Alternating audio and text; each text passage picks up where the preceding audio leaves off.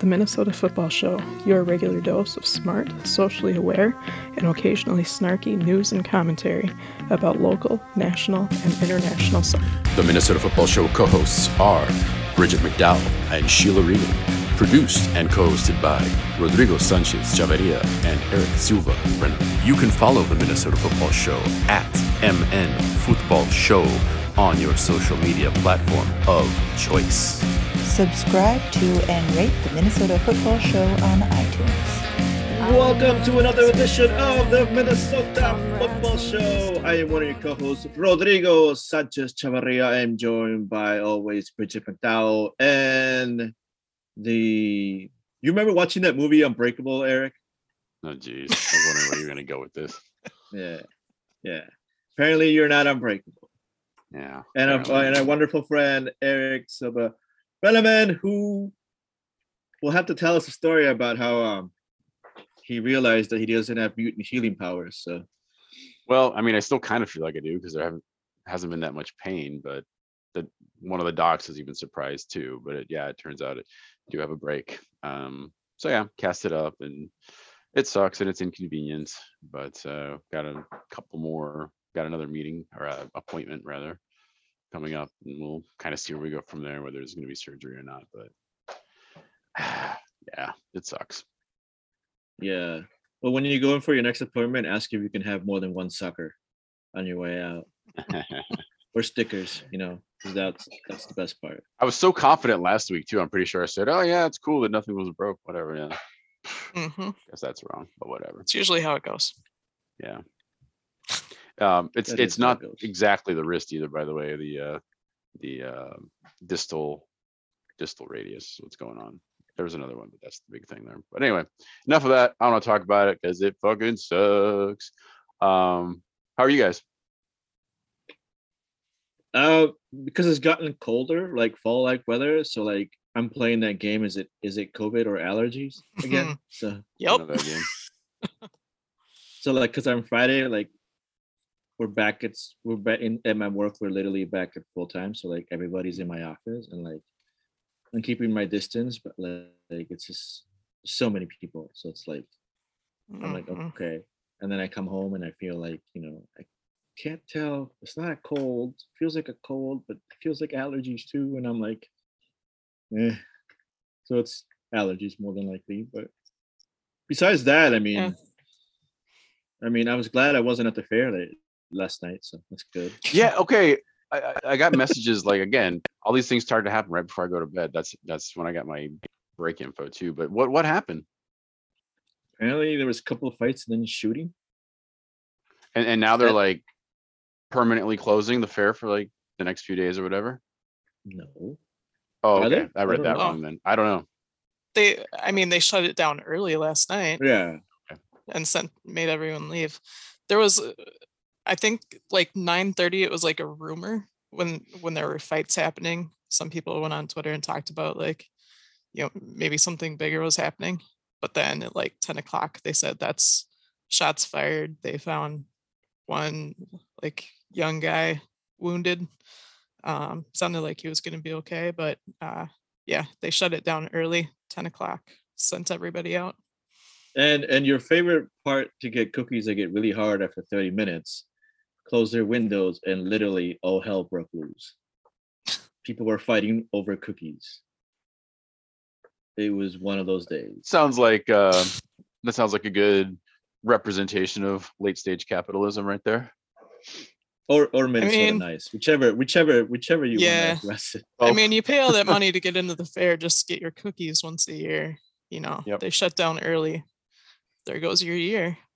Column A, P.S. You can B. buy those from the freezer section of most gro- grocery stores, and they taste yeah taste more than just like fine. yeah. just like Yep. the pronto pups too i mean Yep. Yep. Yep. so there you go yeah that's that's one great news to talk about um because we were literally planning on going to the fair today so we'll see how that works Yeah, for I mean.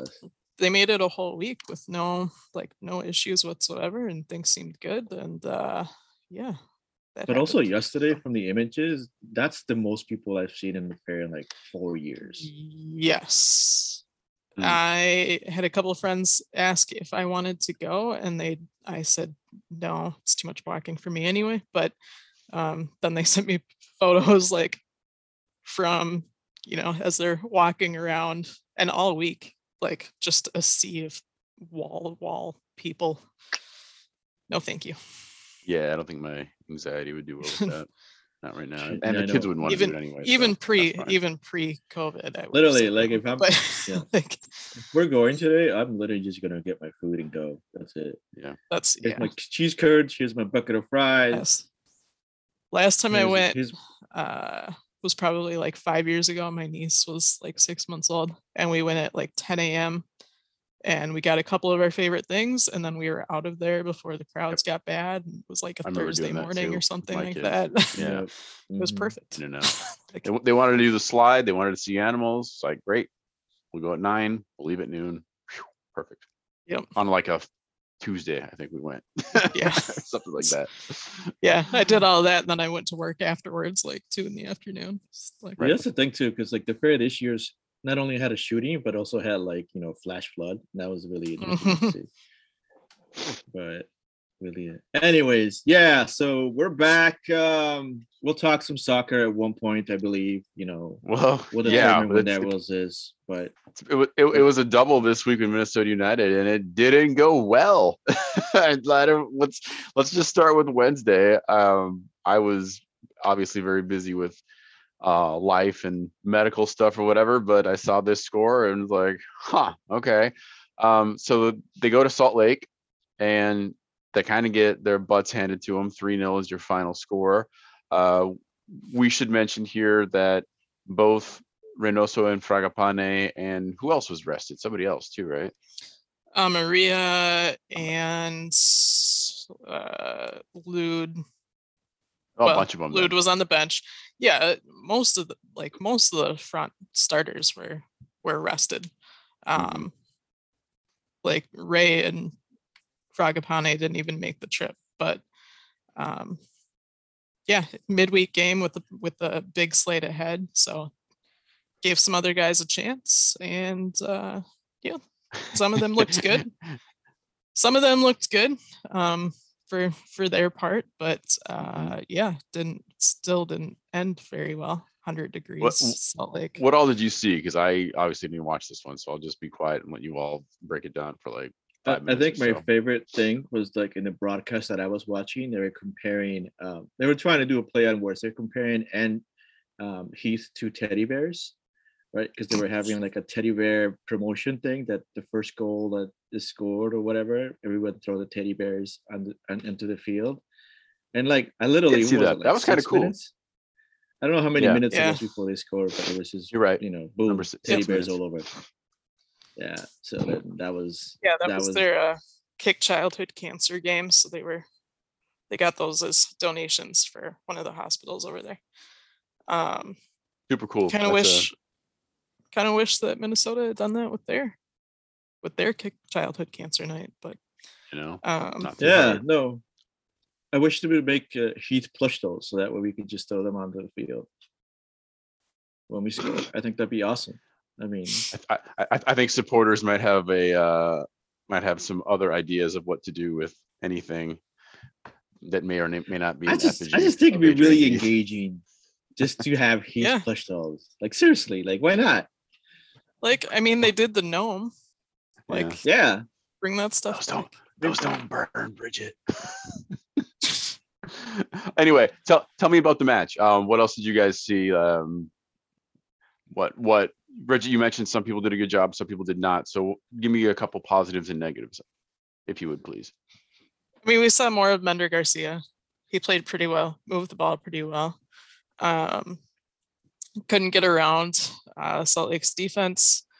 Um, I mean, Salt Lake was missing a few key guys, but they still had Savarino and Cordova. And I mean, they for the amount of chances that Salt Lake got, Minnesota's lucky to walk away down 3-0, only three.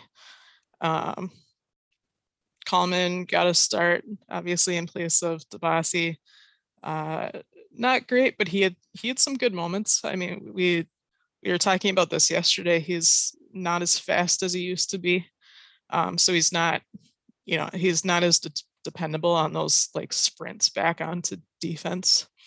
Um, so I think they kind of have to uh, tweak who does what, and that's going to take a little while between Boxy and Kallman and and all of those guys. But um, he had some he had some good stops, and the midfield. I mean, without Lude, it was it was kind of interesting to watch. Um, it was obvious that the that they were missing a piece through midfield. Um, there just wasn't much chemistry there with the guys who were available. Um, Lod did come in, and it didn't. You would think that it would change the game a little bit, but it really didn't. I think I think ever since Dibassy went down, and this has also been prevalent in some of our times, it's like this offense loves to use their fullbacks to attack, Mhm. but don't have a set defensive mind for that counter attack. So then it always leaves, um, you know, our two center backs to to try to try to cover and to people try to come back. And I think, you know, honestly, like I understand why, right? And I, and, and we've seen the results that we get when that happens when our fullbacks are involved. But when you have two center backs who haven't really played with each other, it's just going to really, really be real messy. And I think it ended up proving that, right? Like we were pushing, we were pushing to to try to score. We're trying to push everything. I mean, literally, this this the starting lineup was just, you know, throwing all the young kids or throwing everyone else that could play and try to see what we could do. It, it wasn't really a starting eleven that you feel confident in the aspect of we can get a good result out of it, right? And I just want to put a and Kallman footnote in there for listeners, um, because we didn't really mention it after last week, but we know now that Dibassy, um, what was, the- what, I don't remember the actual injury is, but he's out for the season. Ruptured He's quad. like a rupture quad, yeah. There you go. Yeah. So please, please continue. Sorry, I just wanted to put that in. No, and I think it's just it's just one of those things where like you have to adjust your at least your back four in a sense so that way we don't we don't use our our fullback so much because that's going to leave us super exposed every time. Specifically when you still haven't figured out who that six is but you do have that eight and and and Lou that's not playing it's just you know um it's just something that people are really going to exploit i think overall and i think that's the problem is that we are we are going to what you've seen the last two games are there's just these two center backs trying to figure out how to work with each other and everyone else. But that Yep. needs to be taken care of at practice right? Um needs to be understanding who is a six or do we play with two sixes in the situation? Yeah.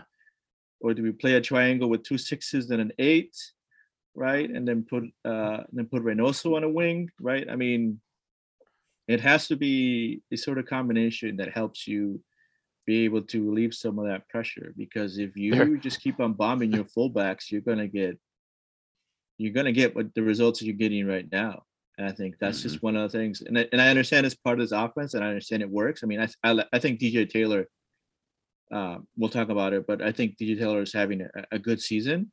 But i also like in this game the one thing i did like seeing was jogo getting some playing time and jogo looks decent he looks Mhm. decent for a six and he looks decent making those passes i just think he just needs like i tweeted out he just needs 45 minutes someone give him 45 minutes give him a half because every time he comes in it's like you know it's not that long right Yeah, and he's he- he's thrown in when when things have basically already been Right. decided.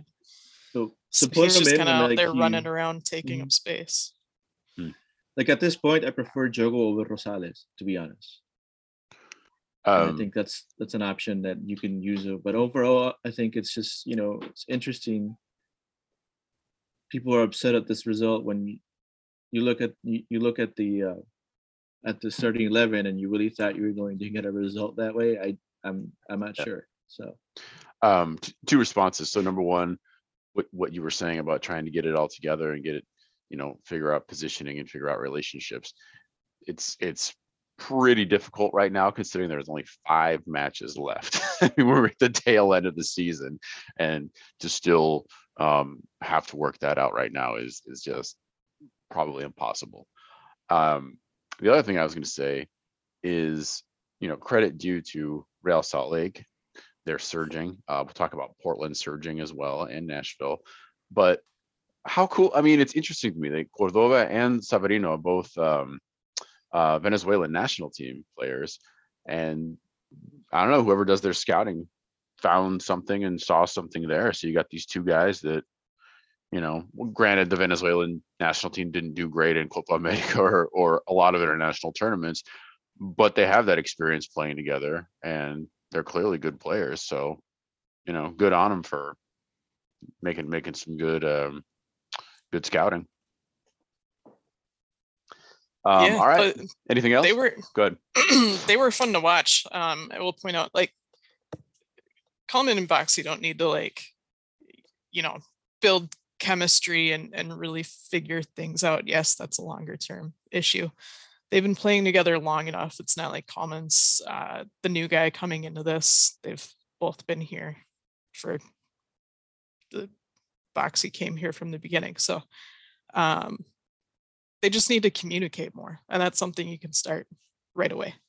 Um, and it's something that they haven't quite done. Uh, we'll talk a little bit more about that with last night's game, but um, I think it's just a little confusion over maybe not preparing correctly for what you're actually going to be facing. Uh, I think Safarino and and Cordova were both kind of a surprise that they were, you know, as on it as they were that night. Um, they definitely weren't prepared for that like three pronged attack um, or for those guys to be the target guys. Uh, but they really, I mean, again, yeah, like you said, credit to Salt Lake for um, for scouting those guys. They really kind of carried the game on their own shoulders. Uh, Julio scored the third one like minutes after he subbed in.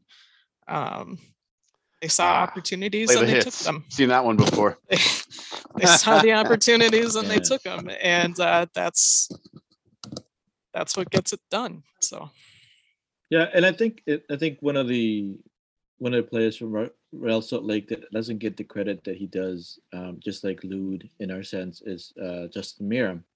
He was tearing up our midfield all the time and trying to play balls into the into the last third. And I think when you have someone that can do that, and he's and he's proved that in the playoffs, is uh, you know it's if they're reaching their form now, it's going to be really interesting what that's going to be like. Um, you know, if Real Salt Lake ends up making it into the playoffs.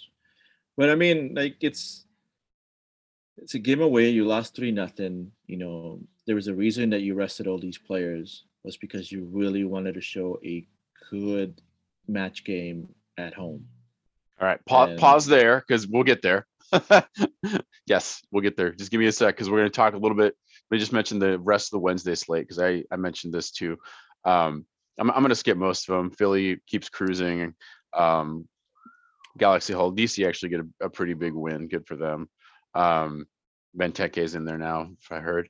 Uh, Houston Dynamo host LAFC. Who would have called this that Houston Dynamo uh, would beat them two to one. So huge win for them to kind of slow LAFC down a little bit. And again, the two that are important for Minnesota United supporters, Nashville and Portland actually both get wins. Nashville 4 1 over Colorado, and Portland beat Austin um, 2 to 1. I didn't even get the final score in here. So now I think Rodrigo, we can we can get to where you're going, which was yesterday. Um, and we'll talk about these other scores as well but uh it was a pretty ugly one. well, so Minnesota United hosting Dallas and Allianz. Um, let's talk a little bit about the first half before we talk about just the disaster in the second half. Um, go ahead, whoever wants to take it. I thought it was a it was a it was a pretty even match. The first 45 minutes, each team was trying to um, find avenues. It was pretty evident that um, Dallas was going to double team Reynoso when he got the ball, but it's also pretty evident that they didn't want us to go down the left side using Fragapane. So it was a real task for us to be able to find an outlet, and um, there were opportunities where where where our left side was extremely um, condensed, right? Um, where we should have been able to switch the ball all the way to where DJ Taylor was and whatnot, and and move the ball out that way towards Bongi and stuff. But but I mean, I thought it was pretty even. I mean, um, Dallas had two good chances that literally felt like goals. We had a couple, right? Um, I thought it was a pretty even first um, first half. Yeah, and we were finally playing through the midfield. We've seen so many games lately where it's uh, just a foot race between thirds, but no one can quite figure out what to do with the ball in the final third, uh, or turnovers happen in the final third. Uh, there was a lot more passing through midfield. Um, was still like first half. I think they had like four, three hundred some passes to Minnesota's like one hundred fifty or something like that. Um, so they did a really good job of holding off those passes and targeting the guys who make the passes, which we'll get to. Um, but yeah, it was, I think it was a more uh, entertaining, interesting, uh, full performance from the first half. Obviously, let me ask you finishing this. could have been What- better. th- to both of you, what do you think changed at halftime? Because clearly Dallas must have seen something, right? And been like, okay, we need to go after this, or we need to like. uh, Anyway, take away. What what what do you think that locker room was like? What do you think they were talking about? Well, they uh, at half Heath said he was pretty pretty happy. They just needed to be better in the final third and actually make those make those chances work. Um, they only had two shots on target the entire match, uh, 14 or 15 shots. Um, and it, I mean, I think the instructions at, at halftime were, you know, to to keep pressing uh, and to do more of the same. But um, obviously, Dallas was really pressing the guys who really make those plays work. Um, we see Reynoso sub out um, Mhm. after the first goal, but they were targeting Yeah. him and, and really opening up some spaces um, that I was thinking more in terms of uh sorry, in terms of Estevez for Dallas. Like, do you think do you think he saw maybe a, a hole there with Kallman and Trapp or something? It was just like we need to go after them. Well, I mean, their their whole offense is about just getting behind defense. Yeah. And Boxy talked about it afterwards, saying, you know, you everyone kind of has their guy to focus on, and in some moments you might think that one guy is going to be more dangerous, and you're wrong. It's the other guy, Yeah, uh, and right. that's that's exactly what we saw between Ferreira and Velasco. Yep. Uh, you know, one one would draw three defenders, the other one would run in behind them and get the ball Mhm. Right. uh, those those two goals that's exactly what happened and and that's what that's um that's what Ferreira did the first goal that Boxy tried to touch out and it ended up Yep. going in for an own goal that's exactly what Ferreira was doing there Yep, um, 55th minute. That was that was a tough one. But yeah, you're exactly right. Like, yeah, I got nothing to add. I I mean, and he and he said afterwards, like these guys, they knew that that's how these guys are going to play. They knew it was going to be tough. They knew that they needed to stay on top of those guys. But like he mentioned that, you know, he can have like a, a momentary lapse in focus and allow that to happen, and you know, have to own a result like this. Whereas Ferreira makes that happen one time, and he's the hero of the match so the you know there's there's that balance between you know responsibilities and and uh, uh, the overall picture one a, a couple small i don't think it was like a huge Kallman's caught ball watching on one of them but like the first two i think was just kind of a momentary lapse where the Yeah, one and- guy and like said, manages like, to get behind the other so That's right. The own goal was was hard to watch, but like you said, had he not done anything, he was right on him. Yeah, would- that was going in. I mean, yeah that was going in uh, Um, no matter what so yeah. I, I So- think so- it's so the- interesting. Go, Go ahead. No, go ahead. No, I was just gonna say that I'm just trying to th- think about the laps then because I'm I'm jumping a little bit, but this is three goals in three minutes, which is painful. Um, what what happens between the first and second goal? Because I mean that Velasco, like it just falls right to him and he just turns and blasts it. And that that one really stung. They they just hadn't really reset yet.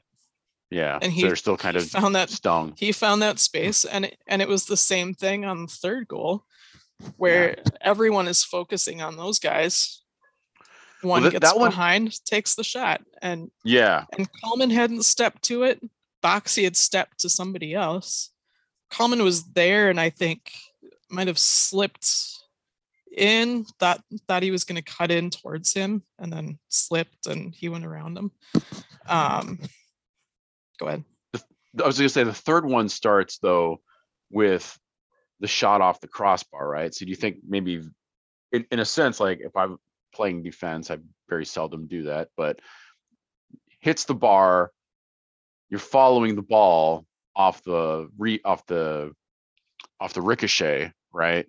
And maybe not expecting it to I don't know. I'm just trying to get in like the, the defender's Well, head. uh, of I mean, the ball the ball was back like outside the 18, or maybe oh, just yeah, yeah. inside.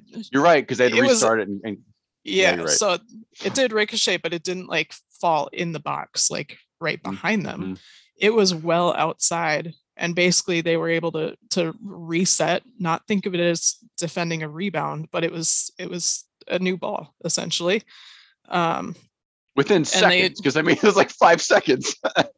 right yeah yeah um so Oh, you had these guys you had these guys who are still like coming back from reacting to that initial shot that did hit the Mhm. crossbar and they're not quite ready to step to the guy who's who's on the near post um Yeah. and they i mean there were there were five five guys in blue shirts standing right there but all it Yeah. takes is that one guy and he he knew that space was going to come because he had watched that the first two goals that's it was like they had mapped it for him um, yeah yeah so God. I mean it's It was really hard to watch. Like I, I started laughing honestly because it's just like, what is happening?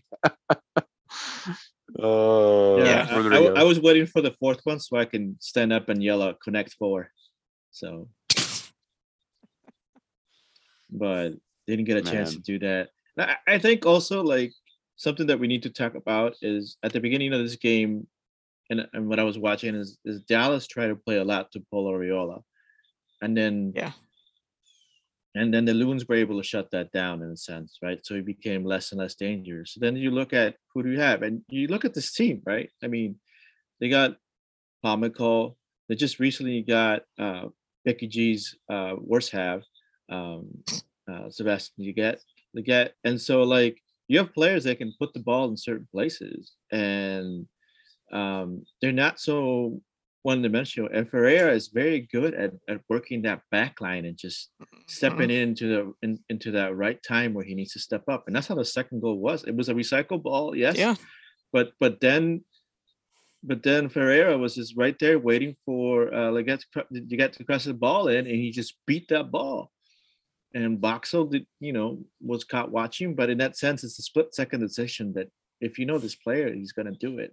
And that was it. I mean, I think DSC could have done some things as well too, but overall, I mean, a lot of this stuff. i mean he kept it from being like 6-0 so yeah, he did do some of that, but at the same time, like I think it's it's it's this team is a much better suited team to defeat us than let's say Austin is. Yeah, and I it, think I mean, it. was kind of, yeah, it was kind of funny because these are all guys who have troubled the Loons before on different teams. I mean, we've gone up against Pomykal, you've gone up against Arriola. Uh, they've seen Ferreira. They know what all these guys are capable of. Um, but you you throw them all together. I think maybe there was kind of some, like a, a little bit of unknown factor in in how they would all work together. Um, against a side like Minnesota because they've been kind of unpredictable so far. They're they're doing well, but their their system seems to be a little unpredictable in how they're how they're actually going to come out. Um, yeah, I mean, Dane Dane had some really good moments. There are definitely times he he was frustrated with the back line too, um, and I think that's where that communication and that chemistry come in. Because, I mean, he and he and Boxy and Kallman have all been together long enough um, that they should be able to communicate some of those things. Uh, Dayne comes far off of his line a few times just so he doesn't have to worry about it going into his box. He ran out and kicked it out so he didn't have to deal with that. Um, yeah, I, I mean, there, I think he he could have gotten to that third one. Uh, the own goal was going in either way. He was he was uh, he was leaning the other way, so it could it could have been better all around for sure. Um, in terms of the interior back line, but But I mean, I'll, you, you come also with a four two three one, and they got a four three three going. You, you, you, if you see that they're they're unable to make that, you, you got to be able to make some adjustments into that midfield to Mhm. support your backline for, especially knowing that they're getting, you know, that that they're getting a lot of a lot of action. And so either you talk, like you said, communicate what your change is going to be. Like if is Lawrence gonna go up? Is he gonna be more defensive? Is Taylor gonna just go up? Who's gonna be more defensive? Who's gonna because they they need they needed a third player back there, like close enough. Because every time we pushed up, uh, you know, Will Trapp was pushing up, and Will Trapp did not have a good game. Um, in all honesty, like a lot of players did not have a good game. And whenever whenever the forgot he was. I forgot he was out there until he was subbed Yeah. out.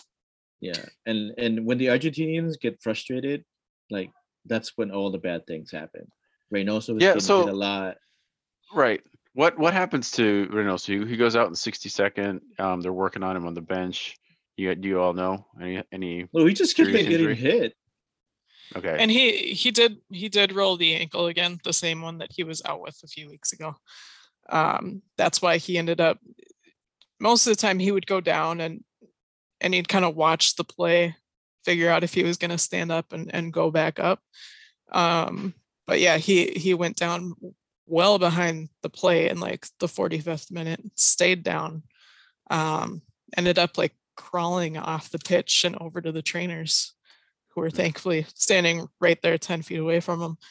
Yeah. Um, but yeah, he he was able to go. I'm not sure why they put him back out immediately, maybe to to give Garcia a little bit more time to warm up. But um yeah, he he did roll the ankle again. He said it was swollen and they'd have to kind of watch it for the next few days. But the plan there is to sounds like they'll rest him against Portland next Saturday um, and potentially the next match as well, so that they can have um, have him fresh and you know actually fairly recovered for I was the going to mention final Fragapane gets a red off of the second yellow. I didn't even see what he did, but probably just frustration. It sounds like from what you're Yeah, I telling me. mean, Yeah. we, we couldn't get the ball to Fragapane or that whole left side the whole the whole game. Literally, like there were chances, moments, but nothing concrete enough to be able to to build off of that.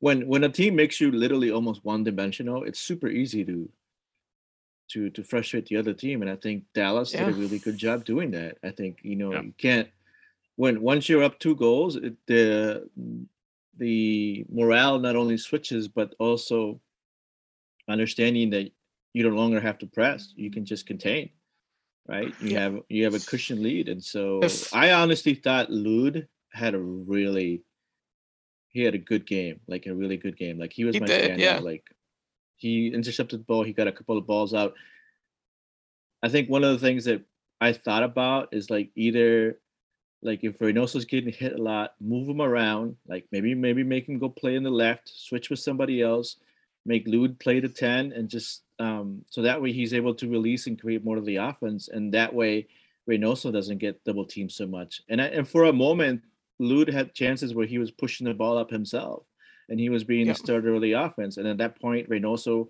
was more free range to move around and not be not be having to look over his shoulder the whole time. But I think you know Yeah. that's that's the thing is like it was it was like a chess match, right? Who's going to be able to to implement their plan better than the other team? And unfortunately, for for three minutes, we just And we, we, it's- we couldn't find it, right? if you look at the passing maps, it's kind of funny. It it looks like they were just chasing each other in circles the entire game because you Mm. you see most of Minnesota's passes and distribution went down the right side, and it was the same for Houston. Uh, going down their right side and attacking Minnesota's left. Um, Oh. So obviously they they kind of felt out those weak spots early, but yeah, Lou Lou did a great job of kind of helping to start those counterattacks. That usually ends up being Ray, but he'd get dispossessed uh, immediately out of the out of their third. Um, Lod picked some of those up, and that freed Fragapane and and Reynoso. Um, even Taylor was up there, just you know, released and ready to run toward the goal Right. a few times. Uh, and they strung those passes together. There were a couple really good plays.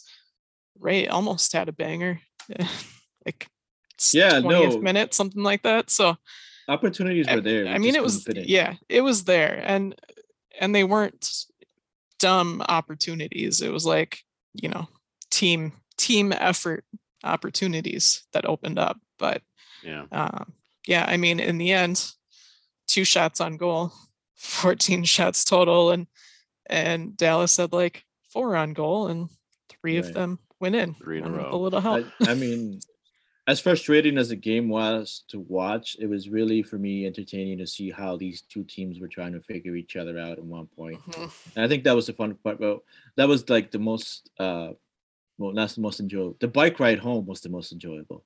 I'll tell you that. You made it. About this game. Yeah, Good for you. it was good though. I gotta buy a helmet though. That's one thing I gotta do. I forgot. Yes. 'cause Good I lord. use- God I- damn it, Rodrigo. Come on. Do you have you learned nothing over the past week? Well, he doesn't. He I didn't doesn't have to ride past Wheeler, so I that's- suppose that's I that's true. That's true. and I also didn't take St. He Anthony. gets side streets. Okay. Yeah. I Yep. take side streets. I, I I was smart and I asked on Twitter what's the safest way to get there, and I had like a a lots of replies telling me, and I was like, you know what, I didn't think of it that way, but you're right, yeah. So I did, but it was fun. Like I I told I told G, and I was like, you know, we should do that just for the heck of it, because it's just we can just go hang out and have lunch at the stadium or something, you know.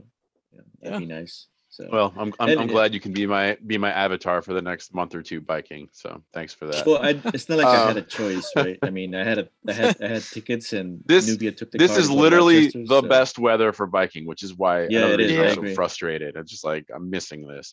Um, but let's let's talk about this in a bigger context. Let's this is two losses now, same score line, six against, um, dropping six points.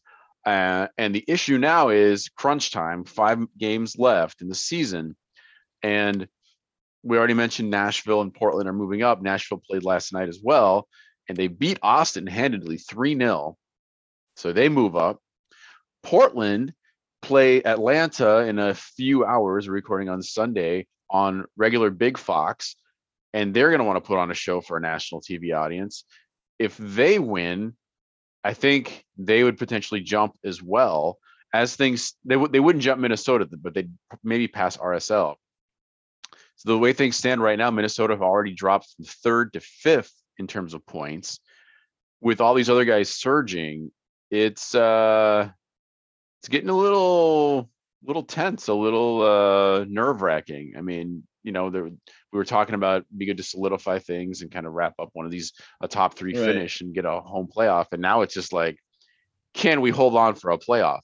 I throw to you. But that's that's you know MLS MLS decision day. That's what that's all about, right? Trying to figure out who's going to make it or not. And last year it came But, down. but I guess my point is though, yes, I hear what you're saying, but at, but at one point, like a week ago, we were like decision day with no panic, and now it's decision day. Do we even get a fucking postseason? That's what I'm But- talking about. No, but then you also have to look at what's what the rest of the games are, right? Portland is another team that similar to Dallas, as we always had a, a struggle with, right? So there's a possibility of winning or losing points. Well, you said no LAFC big- Reynoso and no uh who's the other one that's out? No Fragapane. Fragapane, right? But they've is they've done it without they've done it without those two guys before. That's true. It's not Yeah. It's not going to be like Salt Lake where they're resting the entire front four. It's going to be two guys out and a little rotation. Maybe that's when when Lod st- steps up. Maybe he takes Right. that 10 spot. Yeah, but, maybe we switch a mean, formation four Yeah. four two. You know, They've done it before um, in terms of defense. Uh, one of the things Boxy said afterwards was, you know, you, you get these warnings sometimes about what you're how what you're doing maybe isn't working. But they're getting those warnings now versus you know in the final matches of the season. They still have five to kind of figure that out, um, step it up, and it's going to be against teams like Rodrigo was saying that are very much like the teams that they've just played. Um, Sure. So now that now that you it's just so now that you know it's where so you're- tight. well, well, yeah, it's it's going to be like that, but it doesn't mean that. I mean, it's not over by any means. Things, No, no, of course. crazy things I'm just happen. getting I just get nervous. Yeah. Anyway. Well, yeah, yeah, Well, but like, I mean, there's there's five games to go. There's that's 15 points on the table. Um, You probably need ten to really stay up. Yeah. there, Yeah. Fifty Yeah. points or plus to be able to make a playoff. So and they've they've done it with less and now that they know Yeah. exactly where those weaknesses are they've got a whole week of of tape to to look at and figure out how to fix that. Um and portland are i mean portland's side hasn't changed too much since the last time that they faced them. Same thing with la um uh, LAFC think they're going gonna be- Whew. yeah uh, yeah i mean that's gonna that's a whole I mean, other thing. it's i'm, it's, I'm really glad that they're going because I'm glad they're going to Portland first before dealing with LA again.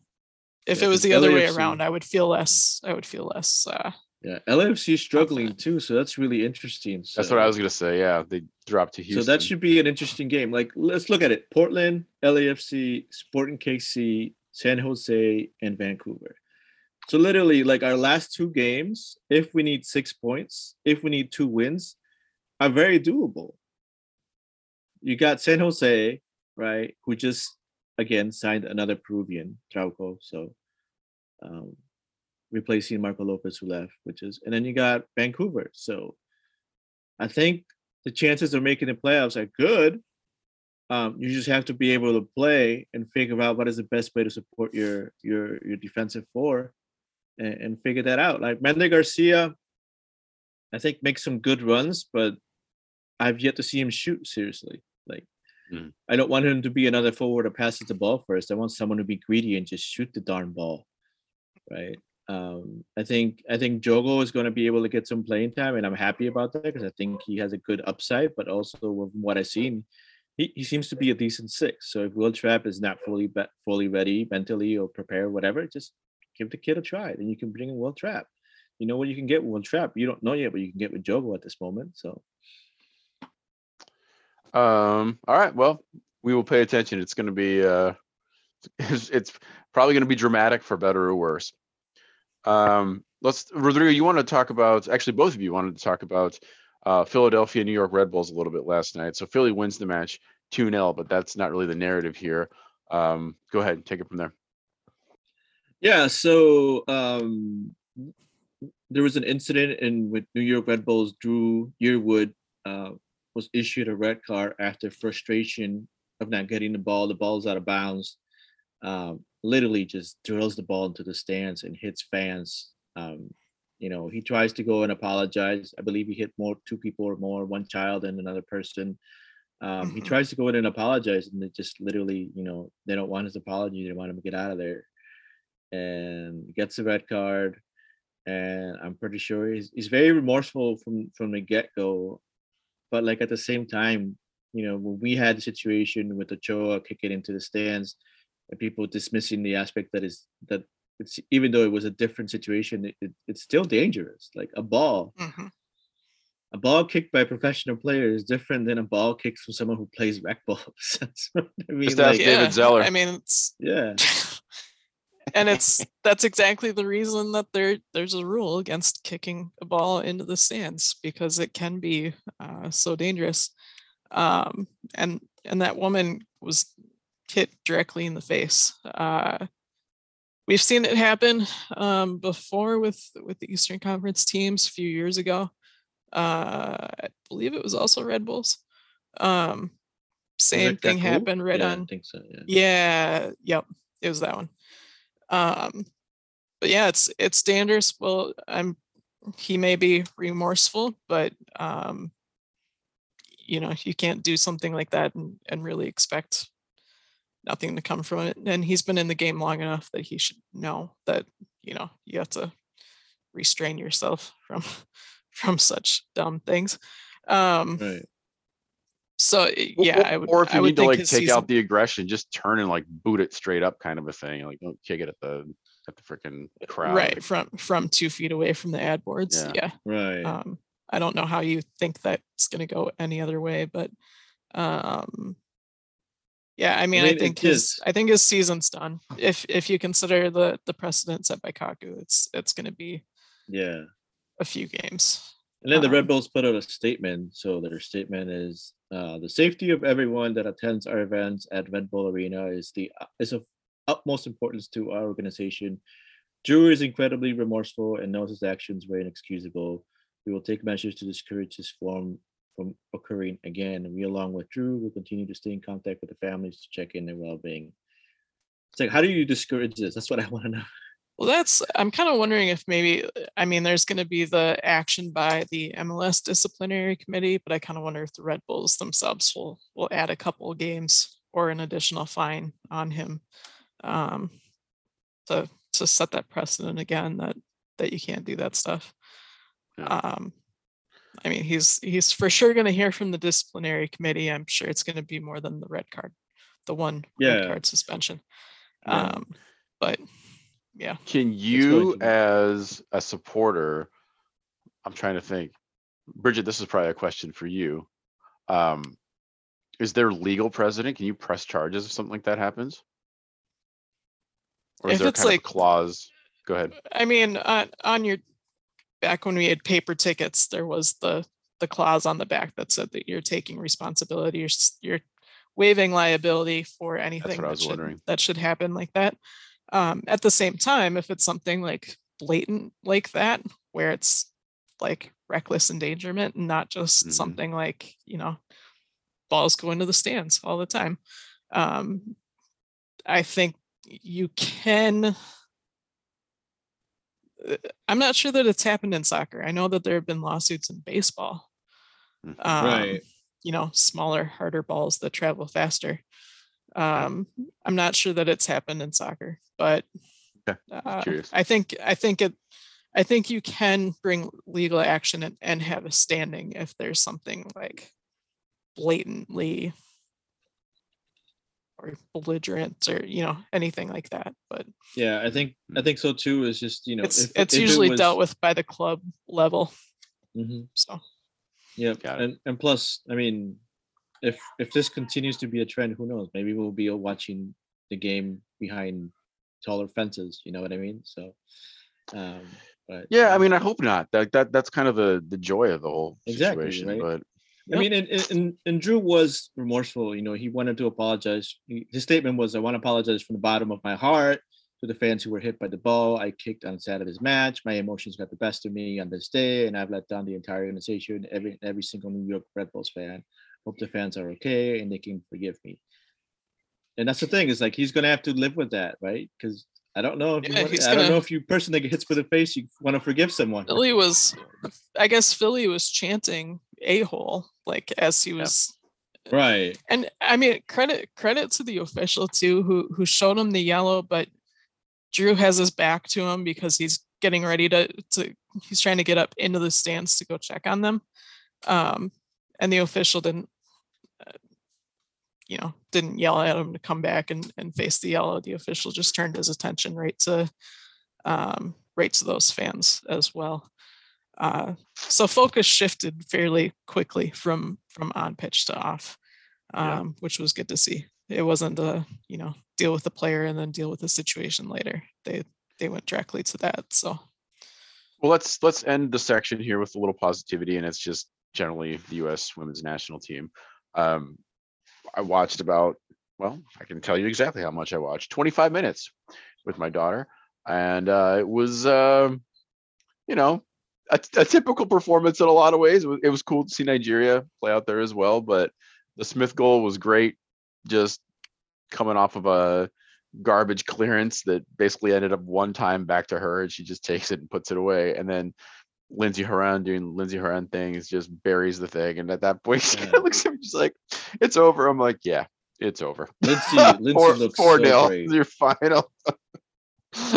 Lindsey looks great, to be honest. Yeah. That move outside of the US has been a godsend for her. She's playing lights out and looking forward to the World Cup and her being the MVP. To be honest, because I don't I don't know who else is going to be able to step up um, to do all that kind of work that she's doing. But I mean, just I, I always like whenever I watch friendlies, is like I'm glad that the other team is getting money to be able to, to just like that. Yeah, that, that they- lessens the blow, right? So Yeah, you're right. You're right. Nigeria getting paid for Game, sure. games like Um, that, you know that they're getting something for it. So Yes. yeah.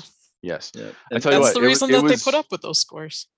Yes. Because they're getting I was just gonna say it, it was a very special day when you can turn on like regular broadcast TV and there was women's national team, EPL, and I think Univision had a MLS match all at the same time. I was like, and this is a gr- I was great I problem was to at have. I was at Black Hart in the morning and and I mean the conversation constantly was, you know, which games should we Bundesliga was was happening Mhm. as well. So it was kind of, you know, who's watching what and how many people and which TVs should we put them on and and then people started coming in and saying, hey, looking at all the TVs and you see EPL, MLS, uh, Bundesliga, and they say these people coming into the Black Hart go, we've never been here before, but can you can you show the women's national team game? And it was yeah, absolutely. And they they put it up on the big screen and a couple of the side screens, and yeah, I mean people people are watching it. You put it on TV, people are watching it, and Yes. um, people are asking for it too, which was cool. I've Yeah. I've been to the Black Hart in a very long time, but I, I just can't imagine like ADHD would like get the best of me and my, my neck would be sore. I'd just be like bouncing from yeah, game to game one of to these TV days to I will TV. make it in in the morning, Uh. and I'm gonna bring a bunch of like um a, a, a bunch of the petite baguettes from Nam and just bring some other stuff people and Yes. cheese to make people make themselves sandwiches over there just to be watch and have Perfect. coffee and you know we we got to work out in a way because like like I I used to do that when I used to go to work when I when we could when I could work from home sometimes I go in there and just do work and I was like oh this is great I can do this here and I was like Mark has a very heavy pour on coffee which is great. Yes, um, uh, but every once in a while like people be like hey you want a two day day two day old donut? I'm like sure why not? I mean I dip it in my coffee it's gonna be soft anyway so yeah it's just a great atmosphere to go watch morning games because there isn't a lot of Mhm. people but you can just watch any game you really want to Yeah. Well, keep working on the uh, patio situation. That's the only way I'm ever gonna get back there. Probably be nice. But um, let's uh, let's take a break. We'll do internationals.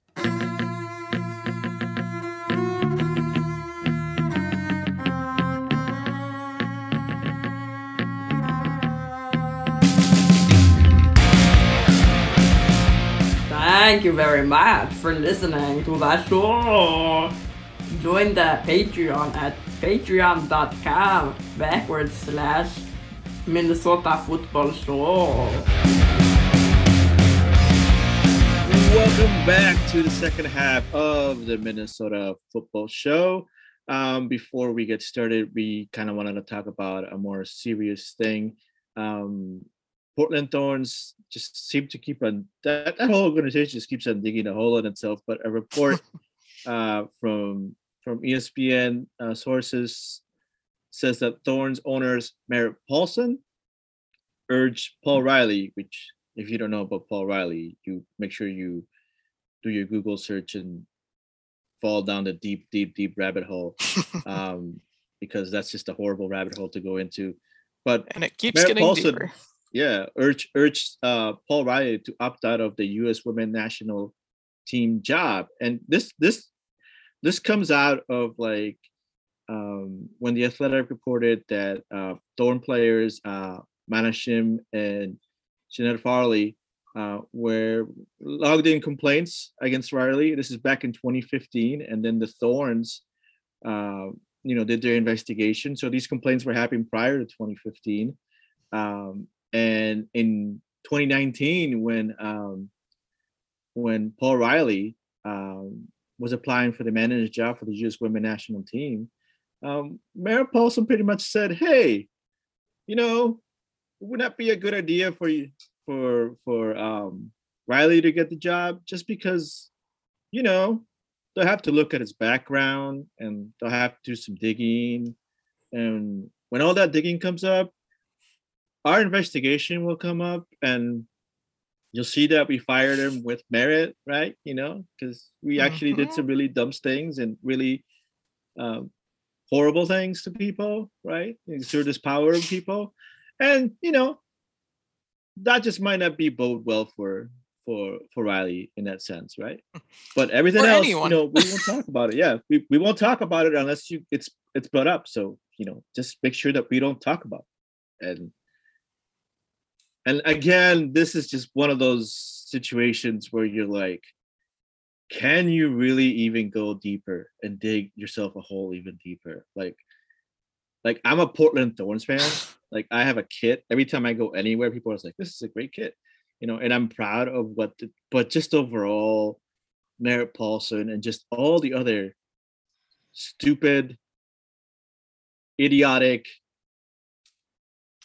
male-centric things that they've done, just just patriarch. It just it just baffles me as to Yeah. how is this person still in there and how how Merritt Paulson has been like a catalyst for a lot of those things that are that are trying to be keep hidden from U.S. women's soccer, uh, NWSL, and all the other stuff. And we all know the NWSL is currently going through several investigations that are taking a while to go through. But this is just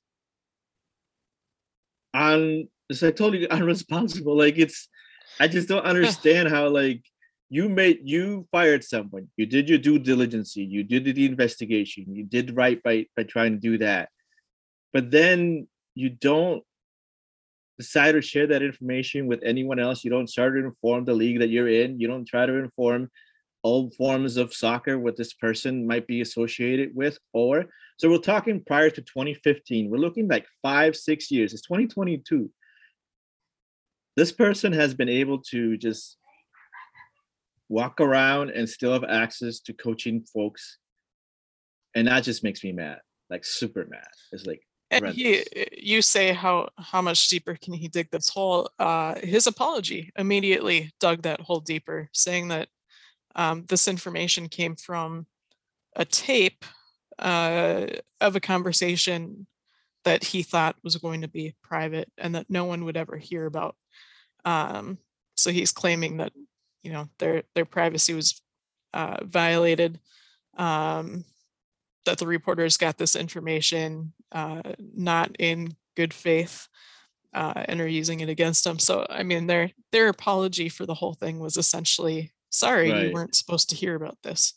and the, and the Um, funny thing of the apology it was the portland thorns twitter account who replied to carlisle's espn they, re- they yeah. put their statement in his thread instead of actually making a statement in their own like it's it's just like seriously this is this is unacceptable we've s- i don't know how many times we have to say but we'll continue saying it but it's just i i don't i don't get it like at one point you have to say enough is enough and this and you just have to be able to get Merritt Paulson out of there like totally start over like rename the thorns for something else i don't know you know what whatever that is but Yeah, and you I mean- literally need to get rid of all the administrative people who, who've been hiding that's the thing. It's it's all of them. Obviously, there's everyone is complicit.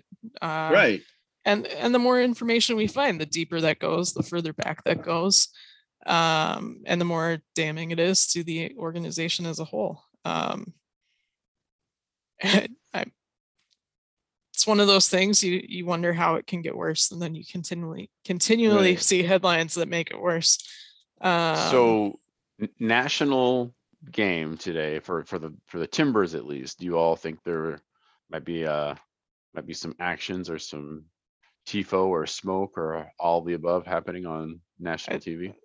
i mean i think they have every single game yeah still. they do that every single There's- game so yeah yeah so I, i'm sure they'll some fans will try to to bring some strong more strongly worded tifos or or two pulls in there um we'll we'll see what security's instructions are in terms of uh what gets into the building and i'm sure that uh, the national broadcast crew is well aware of of the situation and uh, knows That's what the other to, thing, right? Whether they even what talk to about pan it, away from. the- Right. Oh, they're Yeah, they're not going to talk about it. They're not going to talk Yeah. about it.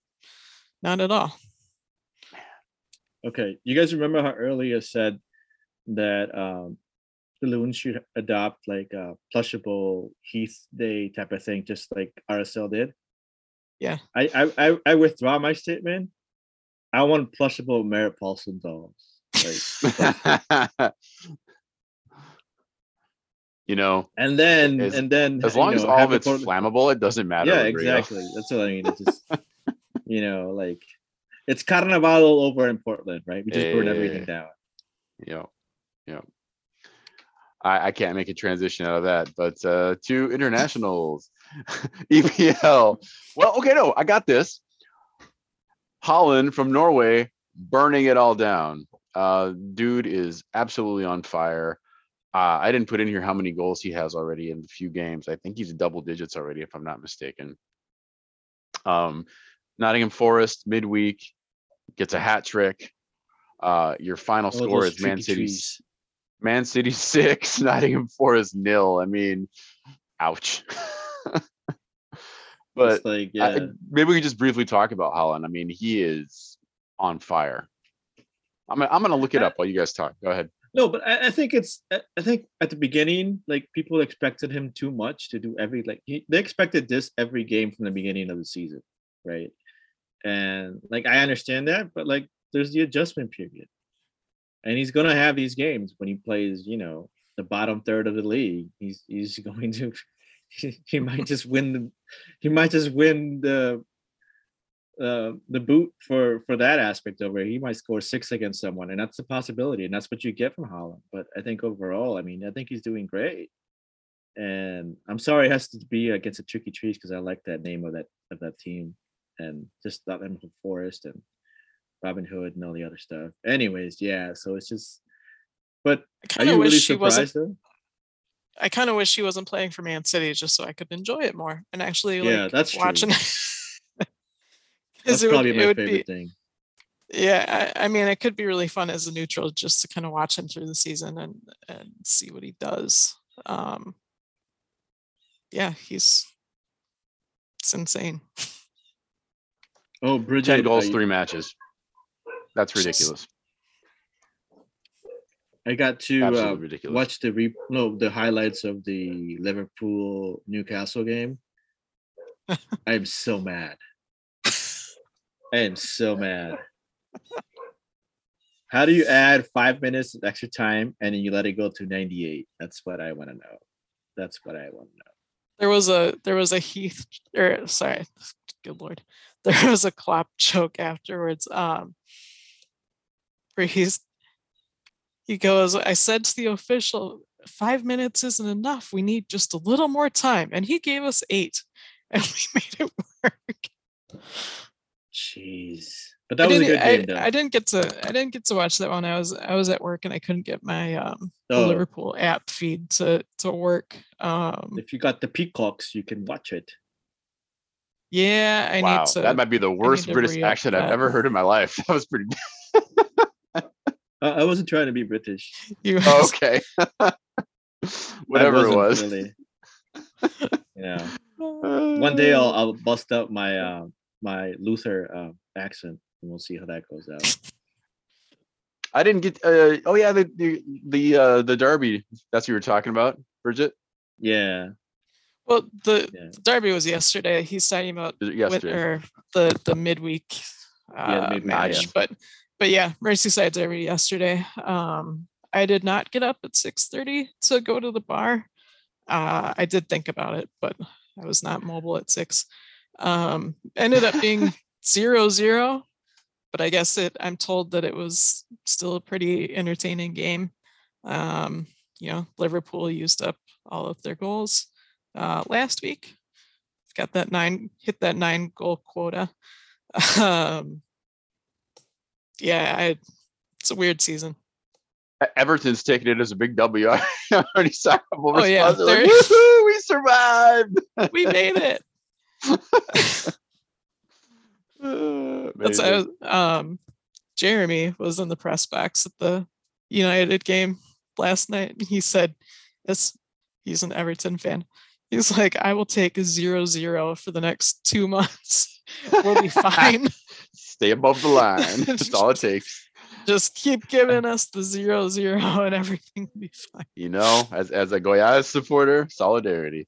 Um, we got to talk about uh, Brentford hosting Leeds. Brentford win five two, big win for them.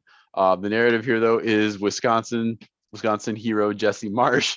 Um, I, is this the first ever U.S. citizen coach red card? I, I- did Bradley ever get a red card? I don't think he did. I don't know. It's a good Oh. question. An impressive think one so. too. Like definitely getting in dude's face. Um, you can do some pretty clear lip reading as to what he's saying to the ref, but bam, yep, he is sent packing. Uh, congratulations, US, you did it. Yeah. I mean, Jesse in that in that scene, in that it. scene, he looks like he's one of the the athletic uh directors on the field during a Wisconsin Badgers fan just getting oh, into Oh, yeah. into someone. Totally has that. Yes, deliver. That. So I couldn't tell if Jesse was funneling like being a coach in Wisconsin or being a fan in Wisconsin. I couldn't tell which one it was. If, if there was a well, they do have the Gator. Uh, man, if he he just needed to be closer to the Gatorade because I could have just seen him like taking a swing at that thing or like throwing it somewhere. Okay, That then that, would've been totally would have been coaching staff. Yeah, that, that would've been Yeah, over the Yeah, coup de grace, yeah. right? Just like Yeah. chuck the Gatorade out on the field. yeah. I still want to see. by the Green Bay Packers. Right. I still want to see a Randy Moss moon celebration in soccer. That's what I really want to see. Like someone just drop, you know, pretend to drop their pants and just do the Randy Moss moon and this. There's Uh, no, yeah. Ochoa would do it. Oh yeah, it would. That would be the one. I would The one absolutely- that's to gotten the closest. It'd have to be to the was, Wonder uh, Wall. Yeah, Go ahead. probably. No, um, you remember the Jorge Campos, the goalkeeper? Of course. Remember in the Yeah. World Cup when he was trying to change his shorts and he dropped, Yes. Oh, yeah. and then he got a yellow for dropping his shirts. He's like, I didn't mean to. That I was was like, I didn't mean to. That was hilarious. I'm just short. I'm a small boy. Can't fit into these men's My large. shorts don't stand up. Yeah. So good. I gotta roll up my pants. I gotta cuff Um, him what somewhere. else we got? Yeah. I miss Jorge Campos and his whole outfits. They were awesome. They were amazing. Awesome. Oh, that's a great segue though. I, I didn't even put this in the notes, but Mexico Oh, the kits. kits released for the cup are fire. Dude. Oh, they're so cool. Oh my gosh, Japan with the reversible Ooh. jacket. Did you see that? I, I am gonna that look one. right now. Ooh. Dude. Well, I'll, I'll look afterwards, but thank you for mentioning that. Very cool. Yeah, at the Um, game, I saw a, a little kid wearing a Japan jersey, and reminded me because uh, G has one, but doesn't fit her anymore. And like that, my brother actually got in Japan, and that that that jersey, I always liked the Japan jersey because the blue, and then. Uh, Is, is this the you kit, Rodrigo, or the jacket? You say? No, the jacket, the jacket. Yeah, they have a reversible jacket. This is Eric. This is the shirt. Oh yeah, yeah. That's what I'm shirt's looking at. super Okay. cool. But but listen, listen. He, here's something talking about kits. Great, A lot great of you content for the audio audience here. Yeah, a, a lot of these, a lot of you It's know great. that It's great. Go look at it. it's great. Go ahead, It's Rodrigo. great. Uh, no, like in my household, we have way more than our share of Peruvian kits, just because my parents will influence that. And every time my mom comes in, I was like, just buy them. And they're like, why do you want to do that? Because at one point, like my kids don't own a Mexican kit, and I go, at one point they will, and I think this is the re- this is the year that they're going This- to buy a Mexican kit because I'm yeah. like, I'm like, They're yeah, really I'm, cool. I'm I'm not mad. I said I'm not mad. That's a that's a damn good kit. Yep, Uh, yep. Is, is So- hold on? Let me show you. Is, is this the thing? Am I doing the right one? I What What are you thinking? Yeah, no, is that the reversible Yeah. one? Yeah, I think so. Yeah, think so. Yeah. it's reversible, so you can wear both sides. One side's blue, and then the other one is that. So Oh, I see. you know, back in the '90s when uh, you know reversibles were the fun thing to do, right? Yeah. That's bringing that okay. back. some teams. Some teams have brought that back, and I wish like lower division, and I wish more would do that. I mean, capitalism. It won't happen, but um. Don't don't say that. Capitalism has a way of making it back. That's really cool. All right, Okay, sorry. Eric. Coming back, coming back, coming back. Listeners, Eric is just literally like licking his Rabbit hole. phone. He's like, oh, look at this one. Oh. rabbit hole. He's, me. he's, he's All right. practicing washing his hands all over again as he's looking at these kids. Yikes. Uh Libertadores. Let's go here. Uh so we are into semifinals now. Uh three Brazilian teams, one Argentine team. Probability talk about is the it's gonna be another Brazilian final. The the what? Okay, so there's going to be a Brazil Argentina final in the Copa Libertadores. And So you going to okay, the that's a bold news- prediction. Okay.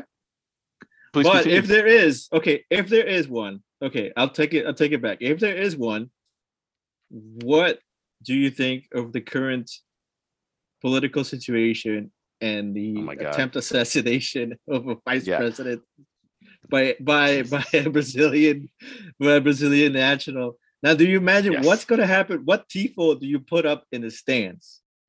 We should um all right, hold on, Rodrigo. You're you're throwing so much out right now. I gotta like back up a little bit for listeners here. Uh Bridget, are you even aware of this? What he's talking about? No. Okay. First of all, let me just do this. Uh Atletico Paranaense won over 1 0 over Palmeiras. Big win for them. Uh Velez Sarsfield host Flamengo. Flamengo go in there and just like wipe the floor 4 0, which is why maybe they can come back, but they're down four goals and they have to go to Maracana. It's not going to be easy. Okay, great. Now to get to Rodrigo on when was it? Wednesday?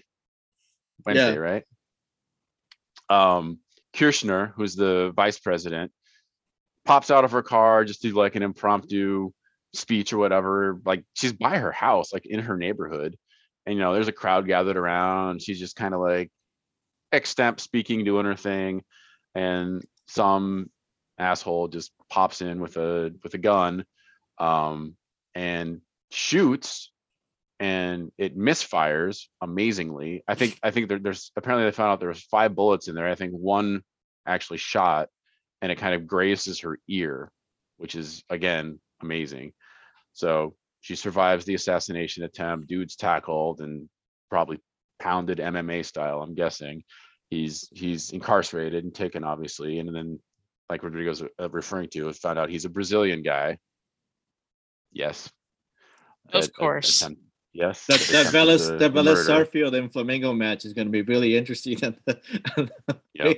on the Yep. home on on the second leg. I'm just saying, like, we understand were- poli- in Latin America politics and soccer are literally hand in hand sometimes. there, so there were some so so he'd been living there for a while it wasn't like he just took a plane over like he'd been living in buenos aires for like five years or something because like if that, because if that was true, then that would be like the next Netflix uh Well- special movie. Oh, you you should have seen like I mean, social media just like obviously did what they do, and like the the best one I think I saw was you know because Independence Day is coming up this week on the seventh, and that could be just an absolute shit show. Um, and then the election is in October, which again, everything that happened here, thinking like J six and uh, just Trump or Bolsonaro doing those kind of Trump and Oh, Bolsonaro things. It's, it's going to be very scary. It's going to be very Okay. scary. So keep keep these things on your radar. But what they were saying was like, oh, here it is. This is Brazil's new great export are fascists. It'll assassinate leaders. Yay. Sarcasm. I was, of I was I sent this to my kids, right? And then and then Issa, aka Issa Watch at Hamlin said, I guess the CIA and the FBI are losing their touch Hmm. when it comes to assassinations. and I was like, ooh, that's good. That's Mhm. good. I said that'd be a good tifo. It's like, It would that'd be a good Yeah. tifo. so so so to your point though, if if somehow Velez Sarsfield survive and they do get pick a final with either Paranaense or, or Palmeiras, man, you're right. I mean, even just going into Maracana, there might be some. Whew, who knows? It's it's a right. it's and well th- said, there's Rodrigo, already, and I there's have no already idea. tension between Argentina and Brazil because of the Copa America, remember? No, Mhm. was it the Copa America or the qualifying? No, it was the qualifying game. And was it? Yeah. I forget. It was either Copa America or qualifying game where like It was Argentina got busted for sending players illegally. Yep. So like, there's Yep. there's already bad blood as it is soccer wise, but now to add this into it, it's just going to be it's going to be really the Velez Sarsfield game at home is going to be really interesting to see if anything pops up or anything. I'm not saying it should, but Yeah. Yeah, at, And at at Maracanã, point- you mean at Maracanã Yeah. because they, they already Sorry, played in Maracanã. Argentina. You're right. You're right. You're right. You're right. You're right. In Maracanã, it should be really interesting. What one day we should do is just talk about all the social political politics of Latin America related to soccer. because my dad and I had a conversation in the car just about everything that's going E- on. easily done in an hour, no problem. Yeah, no, no. So that's where we're gonna stop this conversation now, and we'll continue with the rest of the show. Man, I, that's it. Because if we keep going, I mean, we're, we're gonna have like an eight-hour show. Um, but yeah, ju- there, there's there's so many layers and so many things, and um, I'm I'm a little bit, if I'm being totally honest, I'm a little bit concerned for my cousin and her family that are in Brasilia Yeah, uh, this week and the upcoming weeks, just because I'm sure uh, Bozo Nazi's like mobilizing all of his people to do who knows what. mhm. Um, so you know, just pay attention, Yeah. peeps, and hopefully things will be okay. But I don't know Mhm. what's going to be worse, whether it's going to be this Independence Day this week or or the, actual election. It's just going to be a it's going to be a mess. It's going to be a nightmare. Yeah, like I asked my dad one question on the ride over to his appointment, and literally turned into forty-five minute conversation of just Peru, Colombia, Bolivia, Chile, Argentina, and what could happen in Brazil. Yep. and And my parents are going. My, my my parents arrive on the sixth, the day before Independence Day. Great.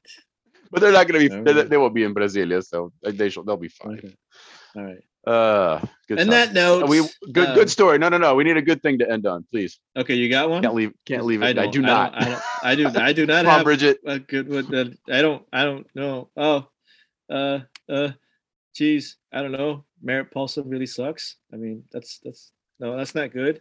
Um, yeah, I, you know, honestly, like, um, I will tell you that it's. I've learned a lot. Um, about what it's like to coach a high school team, or at least be Mm. in their presence, and I've enjoyed Yeah, how's that going? um, it's going. Um, it's interesting when you have a lot of different things you have to deal with, right? The logistics aspect of it, but it's nice being around other folks that are willing to see you see the vision and try to make that vision happen. I love our trainer. I've always loved Lindsay um, at Como, but she's great. And like every time I have a question regarding anything that have to do with that, like I am like sort of like the appointee trainee and um, because I can just like text her and like, look, this player should see you tomorrow. These three players should see you tomorrow. Don't let them escape your path, you know, because it's great. I've, I've had a lot of fun. The girls are getting better. It's, it's a whole different perspective trying to create morale and team building when you have such small dedicated time with them for like, you know, you have like two months with them and that's literally it. And you're supposed to make a result. So I hope to see some of you all uh, whenever we decide where we're playing uh, Mayor's Cup, but that should be a really interesting game because I think both of these teams are pretty evenly matched as we stand right now. So Cool. See, we did it. We got we got something kind of cool and positive out of it. There you go. all right, Nicely done. see you later. All right, let's get out of here. All right. Bye bye. Everybody, Bye. everybody, be safe. Drivers, please be respectful of cyclists and uh, enjoy your football.